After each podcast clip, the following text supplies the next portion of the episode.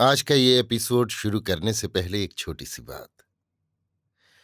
क्या आप भी अपना पॉडकास्ट बनाने की सोच रहे हैं? तो एंकर ट्राई कीजिए।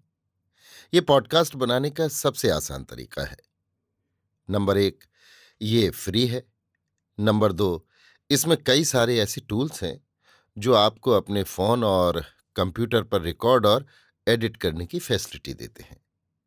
नंबर तीन आप अपने पॉडकास्ट को डिस्ट्रीब्यूट भी कर सकते हैं, जिससे इसे स्पॉटिफाई और दूसरे प्लेटफॉर्म पर सुना जा सके।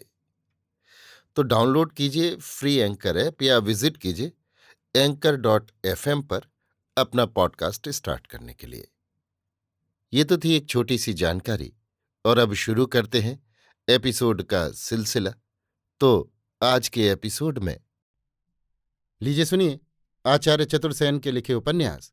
सोमनाथ के पचासवें भाग, पाटन में हड़कंप को, मेरी, यानी समीर गोस्वामी की आवाज़ में। घोगा बापा और महाराज धर्मगजदेव के रणांगण में गिरने के समाचार हवा में तैरते हुए पाटन पर छा गए। अमीर दबादब गुजरात की ओर बढ़ा चला आ रहा है। इसकी भांति भांति की विकृत और कल्पित कहानियाँ लोग कहने सुनने लगे। कोई कहता है उसके साथ दैत्यों की सेना है, कोई कहता है उसके पास उड़ने वाली साढ़नियाँ हैं। कोई कहता, वो मरकर भी जी उठता है, उसका सिर कटकर फिर जुड़ जाता है। जितने मुँह, उतनी बात। पाटन के उद्वेग का ठिकाना न रहा। लोगों के चेहरों पर हवाइयाँ उड़ने लगी। सेठ साहूकार गृहस्थ अपना धन रत्न धरती में या तहखानों में छिपाने लगे, जिससे जो लेकर भाग जाते बना ले भागा। जिसका जिधर मुँह उठा, वो उधर ही भाग निकला। किसी को किसी की सुध न रही। अमीर के चमत्कारों और अत्याचारों के अतिरंजित किस्से अनेक रूप धारण करके लोगों में आतंक उत्पन्न करने लगे। पाटन में भगदड़ मच गई। इस समय पाटन में दो ही ऐसे पुरुष थे, जिन पर पाटन का सारा दायित्व था। एक वैदेशिक मंत्री दामोदर महता, दूसरा मंत्रीश्वर विमलदेव शाह।